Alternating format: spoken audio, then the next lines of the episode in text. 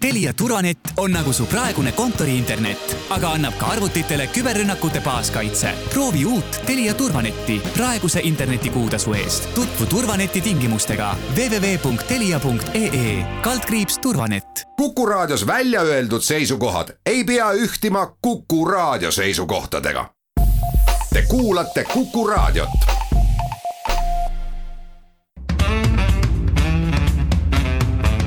Muuli ja Riikoja.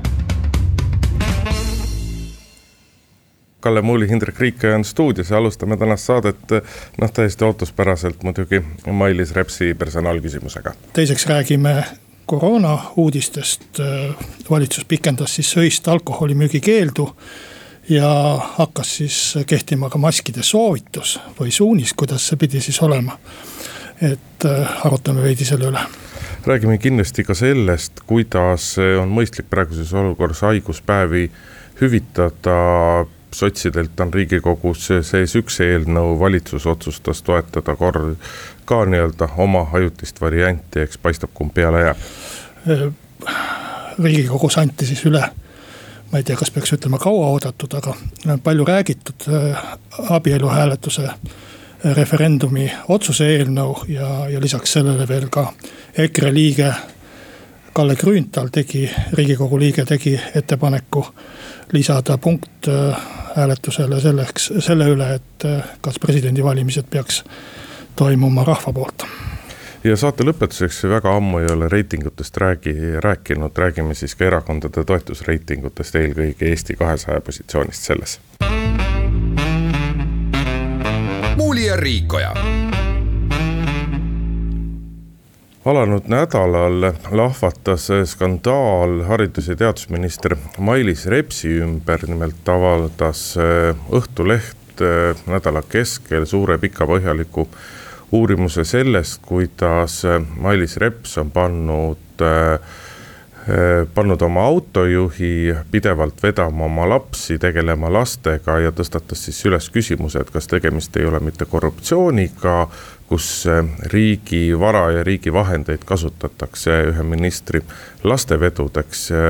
ja siin järgnevatel päevadel on veel kirjutatud hulk lugusid Mailis Repsi erinevatest nõunikest, sellest, kui palju Nemad tegelevad ministeeriumis ministri nõustamisega ja kui palju siis äh, nii-öelda piltlikult öeldes täidavad lapsehoidja, lapsehoidja kohustusi. ja kõik see on päädinud sellega, et äh, esimese hooga Õhtulehele Mailis Reps küll äh, noh, ütleme siis niimoodi, et püüdis vassida või püüdis pisut hämada, Õhtuleht nimetab seda küll otsesõnu valetamiseks selle kohta, kui palju äh, kui palju siis on ministri autoga ja ministri autojuhi poolt eh, tema lapsi sõidutatud ja veetud, välja on tulnud ka see, et ta on näiteks ministeeriumi autoga käinud Horvaatias perepuhkusel aga valitsus on sellele reageerinud siis viisil, kus justiitsminister, justiitsminister on esitanud, sa oskad kindlasti öelda, kuidas see nii-öelda formaalselt täpselt on, aga, aga justiitsminister ise ütles, et ta palus prokuratuuril uurida, kas Õhtuleht on äh, võib-olla nii-öelda eksinud äh, jälitamisreeglite vastu ehk on tegelenud ebaseadusliku jälitamistegevusega. tegelikult, minister palus kahte asja. uurida, kas äh, haridusminister on rikkunud mingeid seadusi ja uurida seda, et kas tema lapsi pildistades on äh, rikutud äh, seadust. et eks kogu selles asjas ongi tegelikult nii-öelda kaks suurt teemat, üks on see, et kas Mailis Reps on kasutanud, kas, kas Mailis Reps on kasutanud mitte sihtotstarbeliselt ministeeriumi masinaparki ja ministeeriumi töötajaid oma laste jaoks, et see on nii-öelda nagu üks küsimus, kuhu hõlmub ka see, et kas Mailis Reps on avalikkusele valetanud või mitte. teine pool on nii-öelda Õhtulehe käitumine nii ajakirjanduseetika seisukohalt vaadates kui ka siis nii-öelda seaduse silmis ehk küsimus sellest ebaseaduslikust jälitustegevusest. jah, ma jätaks võib-olla, et need seadusepügalad ja, ja vaidluse selle üle, et kas, kas keegi on rikkunud mingit seadust, jätaksingi võib-olla, et prokuratuuri Äh, uurida ja, ja arutada. et äh, päris mitmed advokaadid on ütelnud nii ühelt kui teiselt poolt, et äh, seadusi tegelikult ei ole rikutud. Ja kindlasti prokuratuuril, ennem kui prokuratuur menetlust alustab, tasuks vaadata ka Euroopa Inimõiguste Kohtu erinevaid nagu lahendeid, mis puudutavad ja, seda, et kuidas ajakirjandus sellises olukorras võib toimida ja kuidas ta ei või toimida ja, ja, ja no, kui küsi... neid vaadata, siis ega nii-öelda tegelikult väga võidulootust ehk äh, selles mõttes võidulootust riigi poolel ei ole, et, et Õhtulehte milleski süüdi mõista on väga keeruline. mis ei tähenda, et ajakirjandus eetiliselt oleks Õhtuleht õigesti võtaks käitunud. Äh, järgemööda, et äh, muidu on see ajakirjandus ja reps kogu aeg segamini, et, et vaataks vast kõigepealt ministrit ja siis vaataks ajakirjandust. et ma, ma arvan, et noh, nende seadustega me võimegi siin jääda arutama, et kuidas see on et iseenesest äh, seadus ju lubab ametiautot kasutada erasõitudeks, juhul kui erisoodustusmaks on makstud. ja mina ei tea, võib-olla seal on veel mingisuguseid asju, mis, äh, mis väljuvad nendest seaduse raamidest, eks siis prokuratuur peab selle selgitama. ja loodetavasti selgitab. noh, küsimus on see, et ta ei ole hetkel veel menetlustki alustanud, et äh, nii värske asi. aga ma arvan, et ministri puhul peaks rohkem vaatama seda äh, väljaspool prokuratuuri, et kuidas see kõik välja paistab. Äh, ja, ja, ja võib-olla, et seal keskne küsimus on minu jaoks see, et miks ta seda tegi. Et ma, ma nagu mõistaksin ta hukka sel juhul ühemõtteliselt, kui ta ise oleks samal ajal lebanud kodus voodis, äh, vaadanud padjaklubi ja ütelnud oma autojuhile, et mine too mu kuus last ära. aga selle hinnangu andmise teeb minu meelest palju keerulisemaks see, et minister tegi seda selleks, et saada oma tööd samal ajal teha. et äh, me peaksime küsima võib-olla ka nii, et kas siis oleks riigile kasulikum see, kui minister võtab sellesama auto, sellesama autojuhi, ütleb, et nüüd ma lõpetan oma nõupidamise ära. või nüüd ma neid koosolekuid peale kella viit ei tee. lahkun valitsuse kabineti istungilt, mis on venima jäänud ja lähen toon oma lapsed koos autojuhiga Äh, lasteaiast ära ja sõidan nendega koos koju. et kas see oleks siis riigi vaatevinklist nagu kasulikum tegu. et äh, see, see on minu meelest selle hinnangu selline alus, aluspunkt. et äh, ma arvan, et, et, et Mailis Reps tegi seda kindlasti sellepärast, et tööd teha. et kui tahad suuresõnaliselt, siis selleks, et paremini riiki teenida või, või hariduselu korraldada või mis iganes. see, et ta võib-olla, et väga hoogsalt jättis oma lapsed samal ajal autojuhi hoolde, et see kindlasti vaevalt teda ennast rõõmustas ja, ja vaevalt, et kedagi teist rõõmustab ja ma arvan, et see näeb ka inetu välja. Ja see asi tuleks lihtsalt ära korraldada kuidagi nii, et ka kuuelapselisel emal oleks võimalik ministritööd teha. Nojah, see kuldne küsimus on selles, et kes peab selle korraldamise ära tegema, kas selle korraldamise peab tegema tööandja või see, ehk siis antud juhul nii-öelda riik ehk ministeerium või siis peab inimene ise seisma hea selle eest, et palkama lapsejuhi, autojuhi kuidas iganes seda nimetada, et, et, et saaks õigesti aru, et, et, et ilmselgelt ei ole mitte mingit probleemi selles, kui minister, peaminister, president või, või, mõni kõrge riigiametnik. kui ta sõidab hommikul tööle, võtab lapsed kaasa, viib need kelle kooli, kelle lasteaeda. nii-öelda töölemineku käigus ja õhtul teeb teist, vastupidi, et see, see on täiesti normaalne ja, ja oleks rumal selle vastu vaielda. Mailis Repsi puhul see koht, kus see nii-öelda skandaal üles kerkis, on just nimelt see, et, et seal on et seal on ka sellised nii-öelda päevased ajad, sõidud on, on tõesti olukorrad, kus on läinud nii-öelda ministeeriumi auto, ministeeriumi autojuhiga ilma Mailis Repsita on läinud järgi, et see on, see on see koht, kus on küsimus ja see on tõepoolest tõenäoliselt asi, mis on natukene nii-öelda üle võlli. ja noh, siis ka see, ka see perepuhkuse küsimus, et, et, et kas peab üks minister rentima auto auto just nimelt või kus minister peab eh, puhkuse jaoks, kui tal endal ei ole sob, sobivat sõiduvahendit, kuigi mul on endal jäänud mingitest ajakirjanduslikest kajastustest eh, mulje, justkui oleks Mailis Repsil ka nii-öelda endal ka enda pere jaoks veel eraldi üks väikebuss renditud, et miks ei võiks siis sellega minna perepuhkusele Horvaatiasse, et selles mõttes, et need on need küsimuse kohad ja noh, veel suurem küsimuse koht on see, et kui Õhtuleht hakkas nii-öelda esimesi küsimusi esitama, siis no kuulge, ei ole eluliselt usutav, et Mailis Reps ei mäletanud, et ta käis oma oma, ministeeriumi väikebussiga käis perereisil Horvaatias või et ta ei, ei teaks, et noh, oleme ausad, kuluaarides on sellest ju räägitud, et nii-öelda avalik saladus on see olnud ju, ju, ju kogu Mailis Repsi ministriks oleku aja, et et, et, et, et asjad käivad niimoodi ja, ja tihti on nii laste koolis küsitud kui ka ministeeriumis endal kui mitmel pool mujal, et kas see päris nagu normaalne on. ja kas see asi nagu päris niimoodi käima peaks, et no, selles mõttes. Äh, Indrek, mitte avalik saladus, vaid äh, tegelikult Õhtuleht kirjutas kahe tuhande seitsmeteistkümnendal aastal äh, artikli pealkirja all Mailis Reps veab ministeeriumi autoga oma lapsi, aga tookord millegipärast äh, ma ei tea, kas äh, valitsuskoalitsiooni koosseis oli, oli kellelegi meeldivam või, või mis see põhjus oli. aga tookord lõppes see artikkel äh, sellise rahuliku tõdemusega, et jah, kui erisoodustusmaks on tasutud, siis minister võibki oma erasõite teha selle autoga. ei, sul on kõik, sul on kõiges õigus, aga vaata, seal küsimus ongi selles, et minister võib teha oma erasõite selle autoga. aga Õhtulehe eel, esimene nii-öelda probleemipüstitus või, või kõige olulisem probleemipüstitus püstitus oli, oli selles, et mitte minister ei sõiduta, mitte minister ei sõiduta ise oma ametiautoga oma lapsi, vaid ministeeriumi autojuht ja ilma ministrita. sellepärast, et ka see, et minister autot kasutab, et Jaak Aab jäi purjus peaga sõites vahele laupäeva hommikul, ta sõitis mini, oma ametiautoga sellel hetkel. siin, kui Katri Raik oli veel minister, siis põhi, puhkes üks nii-öelda ajakirjandusse vist ei jõudnud väiksemat sorti skandaal sellest, kuidas.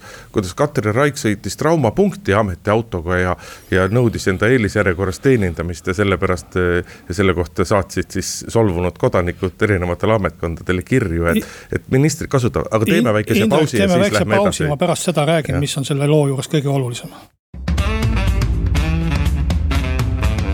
muuli ja Riikoja jätkame saadet stuudios Kalle Muuli ja Tartu stuudios Indrek Riikoja. sa lubasid öelda, mis on oluline selles asjas tegelikult? et kui me tahame siit äh, konstruktiivselt ja positiivselt edasi minna, jättes prokuratuuri seda asja uurima rahulikult, siis minu meelest nagu see oluline küsimus või, või kõige olulisem küsimus on see et kuidas teha äh, ametiautode ja kõikide muude asjade kasutamise reeglid riigis sellisteks, et poliitikas saaksid kaasa lüüa ka kuuelapselised äh, üksikemad. ehk et kui hakkab jälle see ohkimine pärast järgmisi valimisi või enne va järgmisi valimisi. et miks poliitikas on nii vähe naisi ja, ja miks poliitikas on nii palju vanu mehi, siis üks põhjus võibki olla selles, et nendel vanadel meestel on on täiskasvanud lapsed ja nad ei pea äh, lasteaedade vahet sõidutama. et teg... tead, ma ei ole sinuga vaata selles mõttes te, nagu päris nõus, et meil on ka eraettevõtluses. see ei ole Indrek võrdsed tingimused. oota, oota, Kalle, luba, ma ütlen ka vahele, vaata ka eraettevõtluses on, on naistippjuhte ja on ka paljulapselisi naistippjuhte. ja mina küll ei ole kuulnud, et nende naistippjuhtidel oleks nende ettevõtetes palgatud äh, Äh, oleks nendes ettevõtetes palgatud äh, eraldi inimesed, kes tegelevad nende naiste lastega. et selles mõttes. ma ei ütelnud, et ju peab eraldi inimesed palkama. aga see on Mailis Repsi, selle skandaali põhjus on selles, et mitte Mailis Reps ei vii, ei vea ise ministeeriumi autoga oma lapsi. vaid see, et ta on pannud autojuhid, äh, autojuhi sellega tegelema või autojuhid sellega tegelema ja et. aga ma ju, Indrek, Indrek, ma katkestan sind, aga ma ju ei ütelnud ka seda, et Mailis Repsil see kõik maru hästi välja kukkus ei, kindlasti mitte. et äh, minu meelest tuleb see äh, võib-olla, et Mailise üks põhilisi vigu ongi see, et ta ei ole seda teemat kergitanud ja ei ole püüdnud seda äh, ära lahendada nii, et see oleks lahendatud kõikide tulevaste üksikemade jaoks ka. aga noh, võib-olla peaks veel ütel, ütlema paar sõna ka nende etteheidete suhtes, mis on ajakirjandusele olnud. oota, ma ennem seda korra ütlen, et väga hea seisukoht oli, oli, oli Liisa Pakostal võõrdõigus võrdõiguslikkus voli, võrdõiguslikkuse volinik, ma nüüd ei ütelnud seda nime päris õigesti, kus ta viitas sellele, et. et nii mehed kui naised peavad olema võrdsed ja selles mõttes, et, et selles mõttes Mailis Repsi tuleb mõista ja. ja need jutud sellest, et kuidas, et noh, et kui sul on kuus last, siis sa ei saagi ministritööd teha. et see pole loomulikult nagu jutt ega asi, aga see kõik peab, see peab olema aus, see peab näima aus ja, ja minister peab ise ka olema aus, mitte kokku kui üritame nagu kalastada, et mida nüüd üritada aimata, mida ajakirjandus teab ja siis sellest tulenevalt vastata. jah, aga kui äh, inimene juhib äh, asutust, mille eelarve on üle miljardi siis ma arvan, et eraettevõtluses korraldatakse kõik ära, kui tahetakse endale sellist tippjuhti saada, aga. aga jäi siin lause pooleli ajakirjanduse poolelt, et äh, tegelikult on Õhtuleht teinud väga tublit tööd ja ainus halb asi, mis neil juhtus või, või mis nad on teinud, on minu meelest see, et nad on Mailis Repsi lapsed piltide peale võtnud ja see tekitab noh esiteks ajakirjaniku eetikakoodeksiga küsimuse, sest eetikakoodeks ütleb väga selgelt, et lastest tohib ülesvõtteid teha ainult lapsevanema juuresolekul või nõusolekul ja paar erandit on seal lubatud ja no need erandid ei mahu kuidagi siia alla. ja ütelda nüüd, et me ei saanud neid autosid pildistada seal koolide või kodude juures ilma lasteta. see on noh, see ei ole aus et, et küllap need autod seal seisid ka nii, et äh, lapsi ei olnud. aga, aga äh, ma ei oska kommenteerida seda, et kas see nüüd läheb ka eraviisilise jälitustegevuse alla või mitte. et äh, seda ilmselt peaks jälle prokuratuurile usaldama. Ma natuke olen sinuga nõus, natukene ei ole sinuga nõus, see, et see, et, et, et Õhtulehe ajakirjanikud käisid mingisugusel ajal, perioodil järjekindlalt seda jälgimas ja tegid sellest ka pilte. see on täiesti normaalne, see ei ole laiduvärst, et kuidas sa, kuidas teisiti ajakirjandusväljaanne peaks siis nii-öelda tõestama seda, et võimalikud rikkumised on nagu. no sul ei olnud vaja vähemalt neid lehte panna, sest ega keegi. just nimelt, vot selleni ma tahtsingi jõuda, et see, et, et kõik need videod ja et need pildid sellises mahus, et ei piirdutud lihtsalt ühe pildiga, vaid nad sellises mahus äh, avaldati. sellega nagu natukene Õhtuleht andis nagu mõista justkui, et ta ei usuks enda, et ta ei usu piisavalt enda tõsiseltvõetavusse. et kui lihtsalt Õhtuleht kirjutaks artikli ja ütleks, et meil on olemas tõestus, meil on olemas pildid, meil on olemas videod, aga eetilistel kaalutlustel me ei avalda neid. aga, aga see kõik on olemas, et Õhtulehel justkui nagu oleks tunne, et kui nad nii ütleksid, siis neid ei usutaks. et kindlasti ei oleks pidanud, kindlasti mitte sellises mahus või kas üldse avaldama neid pilte, neid videosid. ja noh, teiselt poolelt ma, ma kardan natukene, et Õhtuleht lasi selles mõttes endale, endale jalga, et nagu minule ütles eile üks, üks inimene, naisterahvas, kellel on, kellel on ka väga palju lapsi ja isegi sama palju kui Mailis Repsil, nagu Kuus ütles, et, et miks läks Õhtuleht praegusel hetkel selle kõige nõrgema kallale seal valitsuses. E, sellise nagu, sellise teemaga, et inimene pingutab, inimene näeb vaeva, inimene teeb riigi heaks tööd. ja nüüd võetakse tema nagu pihtide vahele, samal ajal kui meil on ju valitsuse juures mitmeid teisi probleeme, et miks ei tegeleta nendega. et ma ei ole sugugi kindel, et avalikkus e, mõistab seda probleemi samasugusena nagu, nagu Õhtuleht. aga noh, eks selle kohta annab e, aeg arutada arutust, meie teeme siinkohal pausi, kuulame ära pooltunni uudised ja siis läheme saatega edasi.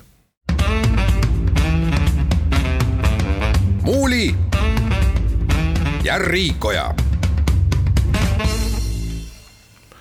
Tere tulemast tagasi, head kuulajad, Muuli ja Riikoja läheb edasi, Kalle Muuli Tallinna stuudios, Indrek Riiko ja Tartu, Tartu stuudiost ja räägime pisut äh, koroonast, sest et järjekordsed rekordinumbrid on sündinud eile.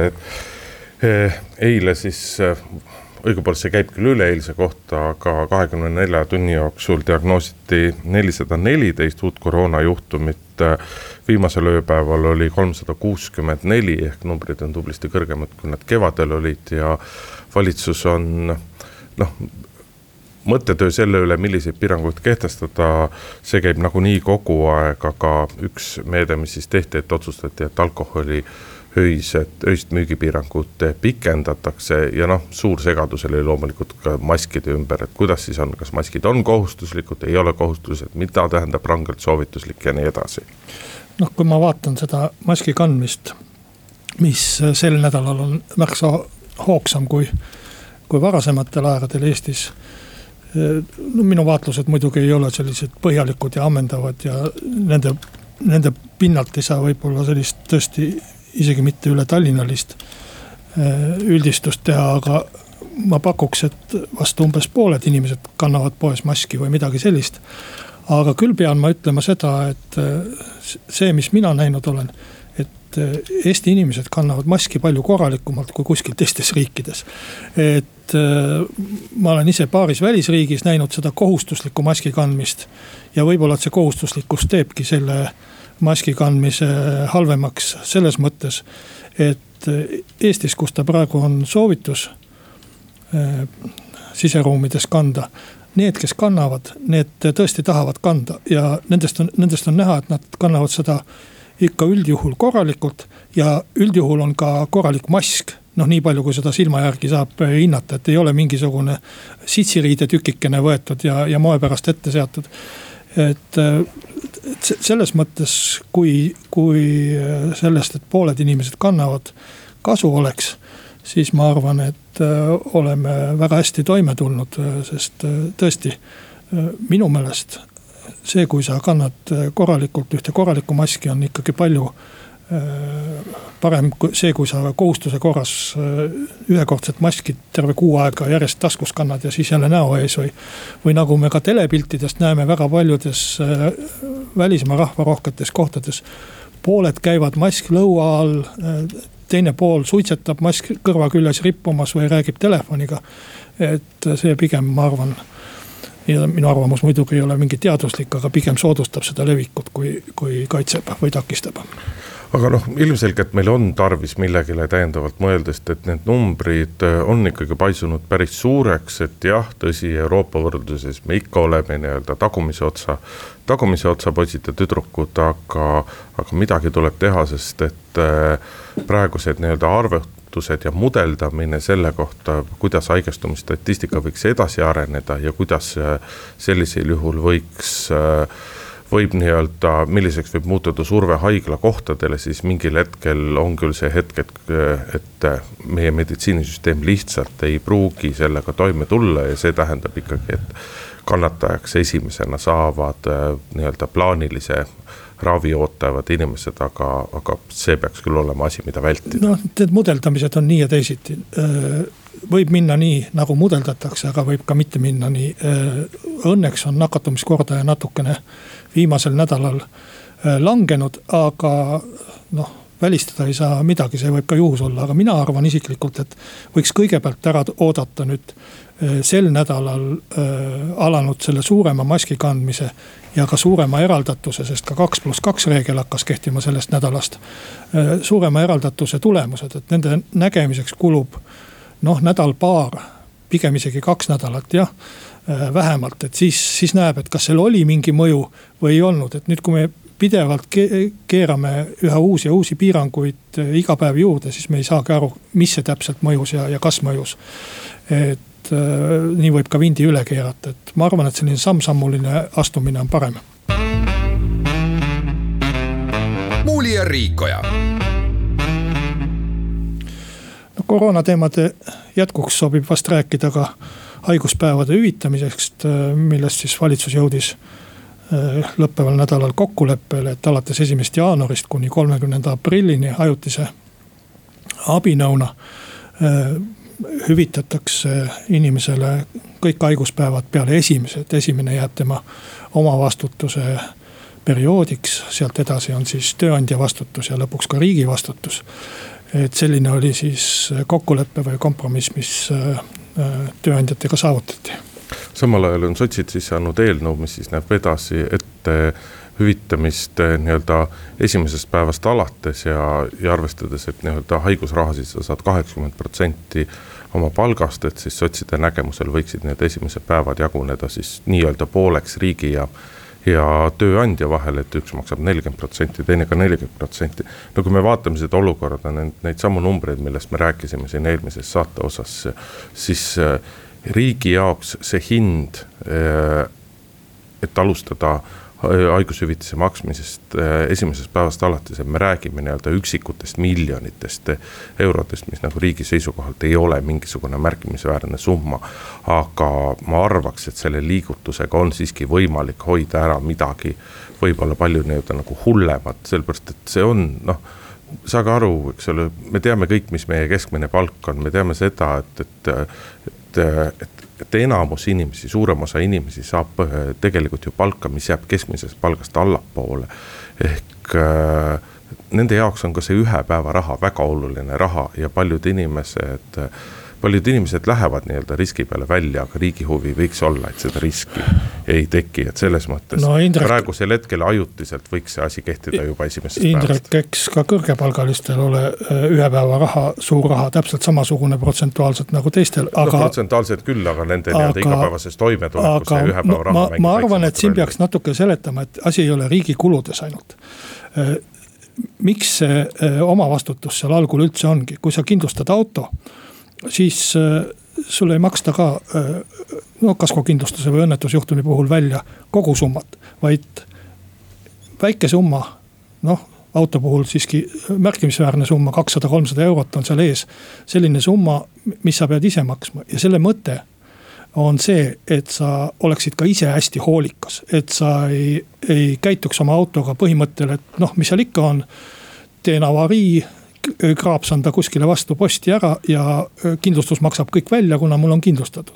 Kalle, sul on õigus, aga see kõik sam, kehtib sama... tavaolukorras, praegu on eriline olukord ja selles mõttes ega ka see valitsuse praegune lahend. see on ajutine lahend, mis kestab järgmise aasta kevadini ainult, mitte see ei ole alaline. ja selle mõte on ka see ikkagi, et panna inimestele ka öö, väike mure südamele. et ma oleksin oma tervise pärast hooles, et ma ei, ei nakatuks väga kergesti, et ma ei lähe sellistesse kohtadesse, kust ma haiguse saan, sest ma võin kaotada ühe päeva palga. jutt ei käi ju ainult koroonahaigusest, et ükskõik millise haiguse puhul kehtib see, et ka külmetushaigusest, gripist, millest iganes. et küsimus ongi selles, et tegelikult Eestis see omavastutus mõjub natuke vastupidiselt, selle asemel, et oma tervist hoida, inimesed lähevad haigest peast tööle, et mitte kaotada seda ühe päeva palka see on kõik ilus jutt, aga praegu on eriline olukord ja seetõttu peaks neid asju tuleb vaadata teistmoodi, aga teeme siinkohal väikese pausi. muuli ja Riikoja. Läheme saatega edasi, Kalle Muuli, Hindrek Riikoja on stuudios äh, abielureferendumit puudutav eelnõu on Riigikogule üle antud ja EKRE saadiku Kalle Grünthali poolt on siis tulnud ettepanek liita veel sinna referendumisse ka küsimus, kas meil peaks presidendi otsevalimist, otsevalimist nii-öelda kaaluma, kehtestada, korraldama. et see samm jääb selles mõttes pisut nagu arusaamatuks, et valitsuse tasandil oli ju sisuline kokkulepe olemas, et. et referendumil küsitakse ühte asja, et ka Keskerakonna saadikud on siin välja pakkunud, et võiks veel küsimusi küsida. aga see teema justkui sai nagu laualt maha, et et, et mis jah, EKRE sellise sammu mõte oli, see jäi pisut arusaamatuks. aga see ei ole ju EKRE samm, et see ongi naljakas, et tõesti. Äh, sa tahad öelda, et EKRE saadik tegi sellise ettepaneku ilma, et oleks seda oma fraktsiooniga kooskõlastanud. no selles erakonnas ei käi ju asjad niimoodi see on väga naljakas, et, et isegi nii kauaaegsed ja kogenud ajakirjanikud nagu sina ei usu seda, et saadik ongi vaba tema, ta on, tema mandaat ongi vaba. osad ja, saadikud on vabad, mitte kõik. Äh, absoluutselt kõik saadikud. sa oled saadikud. seda ju riigikogu liikmena näinud väga hästi.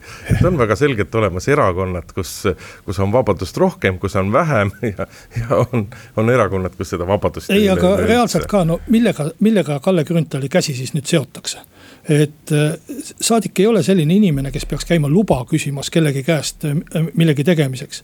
on äh, viisakas kooskõlastada oma fraktsiooniga, on viisakas oma fraktsiooniga läbi arutada, sellepärast et sul on nende toetust vaja, sa ei ole ju riigikogus üksi ja kui sa oleksid üksi, noh kui sa üksi. see on nii, see on nii armas, et sa Kalle niimoodi koalitsioonipartnerit lahkesti kaitsed. aga kui sul on teistsuguseid andmeid, siis ütle, mis andmed sul selle kohta on, et Kalle Grünthal kooskõlastas selle EKRE-ga mina väidan no., et see oli Kalle Grünthali, on Kalle Grünthali isiklik soolo. ja kui sul on mingid muud faktid või andmed, siis ütle need minule on, on EKRE fraktsiooni saadikud on öelnud, et sellest oli juttu, et selline ettepanek tehakse. jah, loomulikult ta kindlasti informeerib ja, ja sellest on ka meil juttu, me teame ka seda. aga ma arvan küll, et see ei ole kindlasti EKRE fraktsiooni ettepanek ja EKRE-ga kooskõlastatud ettepanek. ja sellepärast ma arvan ka, et see ettepanek jääbki ettepanekuks ja ei jõua sealt komisjonist kuhugi edasi, et see ongi Kalle Grünthali isiklik soolo. aga on suhteliselt või noh, mis suhteliselt on, on üksjagu tõenäosust, et, et presidendi otsevalimise teema tõstatub taaskord, tõstatub taaskord ülesse, sellepärast et on ju väga selgelt Keskerakond toetanud seda, et president võiks, tuleks otse valida, EKRE on on väljendanud oma suurt poolehoidu sellisele valimismeetodile. aga siin on, on siiski nii-öelda nagu oluline alati rõhutada, et kui me tuleme rääkima presidendi otsevalimistest, siis oleks poliitikutest aus rääkida ka presidendi ülesannetest, presidendi kohustustest ja mõelda sellele, et kas nii-öelda otsevalimiste puhul või noh, mis, kas otsevalimiste puhul tuleks kindlasti nii-öelda presidendi õiguseid muuta, et ei ole mõtet üht ilma teiseta teha. minu meelest sa võtad seda teemat ülearu tõsiselt praegu, et see see jääbki ettepanekuks ja e, tõenäoliselt ei jõua sealt komisjonist isegi mitte saali, rääkimata siis, et ta saalis kuhugi jõuaks. aga abielureferendumi hääletuse palju huvitavam ja minu meelest olulisem areng oli see, et kui veel nädal tagasi rääkis valimiskomisjon Äh, või, või kirjutas õigemini valimiskomisjoni esimees üsna veendunult riigikogule, põhiseaduskomisjonile, et äh, pole võimalik. et seda on keeruline teha. enne mai lõppu ei saa teha. rääkimata kahekümne viiendast aprillist, siis nüüd tegelikult selgub, et saab isegi nädal varem teha, kaheksateistkümnendal aprillil ja ei ole üldse ei ole üldse hullu midagi, ei pea mai lõpuni ütlema, et tegelikult äh, see on muidugi õige, et äh, see, millal meil toimuvad hääletused või referendumid, et seda ütleb ikkagi riigikogu ja, ja, ja riigikogu liikmed. Muuli ja Riikoja. Saate lõpetuseks räägime erakondade reitingutest, väga ammu ei ole me sellest juttu teinud aga põhjus selleks on olnud, et siin on nagu järjest tulnud nii Nordstatilt, Kantar Emorilt, kuid, kui ka turu-uuringutelt on tulnud välja nii-öelda erinevad reitingud ja, ja, ja selle põhjal on paljud inimesed, kuidagi paljude inimeste retoorika on muutunud selliseks, et et äh, ilmselgelt nii-öelda toetusnumbrite järgi kõige suurem ja kõige kiirem tõusja on, on Eesti kakssada, et, et seda justkui on hakatud mõnel pool käsitlema juba kui vaata, et nii-öelda nagu koalitsiooniparteid. kui mitte praegu, siis kohe kindlasti kohe pärast järgmiseid valimisi, aga see mõjub selles mõttes pisut nagu pentsikult, et, et tuletame nüüd meelde viimaste riigikogu valimiste eelse seisu, et, et oli ju aegu, kus Eesti kahesaja toetus oli, toetus oli üle kümne protsendi isegi siis, kui temast veel ametlikult erakondagi ei olnud saanud. ja me mäletame küll seda, kuidas valimispäeval nii-öelda tõde oli selles mõttes halastamatu, et, et Eesti kakssada jäi siiski valimiskünnisest suhteliselt kaugele ja minu arust ka Eesti kahesaja liikmed ei peaks praegu mitte keskenduma sellele, et esitlema just ennast justkui mingisugust olulist poliitilist jõudu. vaid nad peaksid keskenduma sellele, selle organisatsiooni ülesehitamisele, nad peaksid keskenduma sellele, et saada oma ridadesse nii-öelda arukaid avalikult tuntud inimesi, sest et muidu seisavad nad eh, nii kohalike omavalitsuste valimistel kui järgmistel riigikogu valimistel taas selle silmitsi olukorraga, kus justkui nii-öelda uuringute järgi nende toetus on suur, aga siis, kui läheb inimene valimiskasti juurde, siis ei ole ta nendest kandidaatidest mitte midagi kuulnud.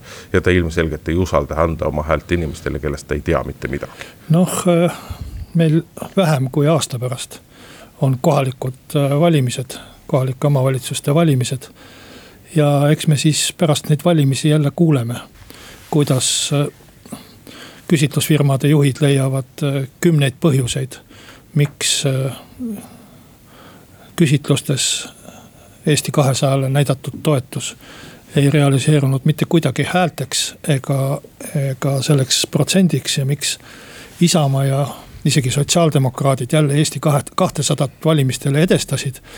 et see on ju nii lihtne ja ilmselge, aga, aga ega ma ei saa pahaks panna ühelegi erakonnale, kui nad tahavad ennast näidata äh, suurematena ja tugevamatena ja võimsamatena, kui nad on. et see on päris selline öö, äh, loomulik soov, et kui midagi, midagi sooviks, siis võib-olla tõesti seda, et kui Eesti kakssada räägib kogu aeg mingist pikast plaanist.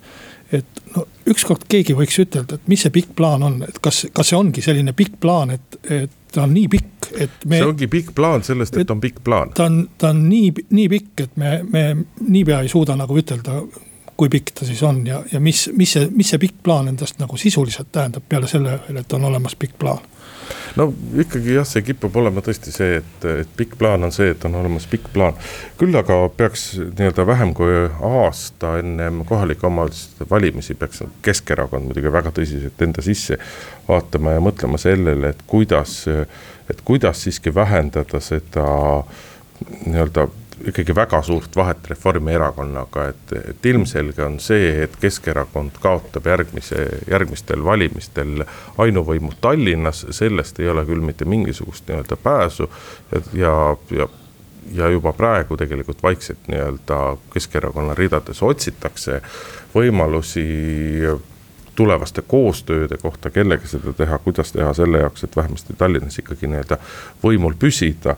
aga, aga parlamendivalimiste seisukohalt noh, oleks Keskerakonnal ka hädasti mingisugust, mingisugust boost'i, mingisugust nagu turgutust vaja, et et ajad on praegu rasked, Keskerakond eesotsas Jüri Ratasega nii-öelda toimetab väga aktiivselt selle nimel, et. et nendest rasketest oludest üle teha, üle saada, aga kuidagi ei tule selles mõttes nii-öelda nagu Ansipi tegemine välja, et mäletatavasti eelmise majanduskriisi ajal kaks tuhat seitse, kaks tuhat kaheksa, kaks tuhat üheksa ka oli äh, Andrus Ansip ja Reformierakond äh, valitsuse juhtparteina olid väga raskete valikute ees, aga, aga need valikud suudeti teha niimoodi, et toetus säilitati, aga Keskerakonnal ei tule see praegu kuidagi välja. siin ma küll äh, väga ei sooviks Keskerakonna populaarsuse tõusu, eriti kohalike valimiste kontekstis, et ma arvan, et ja eriti Tallinnas, et Keskerakond on Tallinnas nii kaua võimul olnud ja sisuliselt üksi olnud äh, kogu selle aja võimul, aeg-ajalt küll rohelisi ja sotsiaaldemokraate kaasates, aga. Äh, ma hakkan segan vahele, ega mina ka seda tingimata ei et, soovi, aga lihtsalt, kui sa nagu poliittehnoloogiliselt vaatad, siis see on koht, kus Keskerakond peab mõtlema. et ma arvan, et tegelikult oleks hea, kui Tallinnas võim vahelduks ja, ja demokraatia üks selliseid osiseid ja, ja, ja asju, mis peab toimima, on võimu äh, regulaarne vahetumine. mis ei tähenda, et peaks iga aasta vahetuma, aga, aga valimiste või paari tagant võiks, võiks äh, võim vahetuda ja ma arvan, et see oleks Tallinnale kui linnale ja linnaelanikele kindlasti hea, kui siin ka regulaarselt võim vahetuks, mitte ei ole niiviisi, et äh, Keskerakond nüüd ja igavesti seda kaheldamatult, nii nagu oli hea, et, et Reformierakond mõneks ajaks eh, nii-öelda võimult kõrvale. ikka kauaks sama... ajaks, kauaks ajaks, Indrek, mitte mõneks ajaks. noh, me ei oska seda ju öelda, kui, kui kaua see nagu aeg kestab, et eh, on ju inimesi, kes, kes ootasid, et. et praegune valitsuskoalitsioon kukub juba sellel sügisel ja Reform ja Keskerakond hakkavad valitsust tegema, on inimesi, kes usuvad, et see juhtub pärast kohalike omavalitsuste valimisi. on inimesi, kes usuvad, et see juhtub pärast järgmiseid riigikogu valimisi, no ütleme, et see tõenäosus on üp, üpriski suur, et tõepoolest pärast järgmisi parlamendivalimisi Reformierakond taas nii-öelda, kas nüüd koalitsiooni juhtparteiks saab, aga koalitsiooni pääseb, me ei, me ei tea seda. Et sina võid ju Isamaa liitlasena muidugi loota seda, aga noh no, teile on ju sobinud koostöö sisuliselt kõigi Eesti erakondadega, et no, teil ju väga vahet ei peaks olema. see ongi Eesti demokraatia mudel, et erakonnad peavad valitsuse moodustamiseks koostööd tegema. ja Eesti demokraatia mudelisse ei ole kuskile kirjutatud, et mõni erakond tuleks riigikogus välistada. ja, ja mõne erakonnaga ei tohiks üldse koostööd teha, et selles mõttes Äh, sõltub lepingust ja, ja lepingu tingimustes, et kui need äh, toetavad meie eesmärke, siis äh, loomulikult. ja, ja selleks ju need erakonnad ongi sinna riigikogusse valitud, et kas, kas mõnda valitakse siis selle jaoks, et nad iial võimule ei saaks või. või, või kuidas sa nagu seda ette kujutad?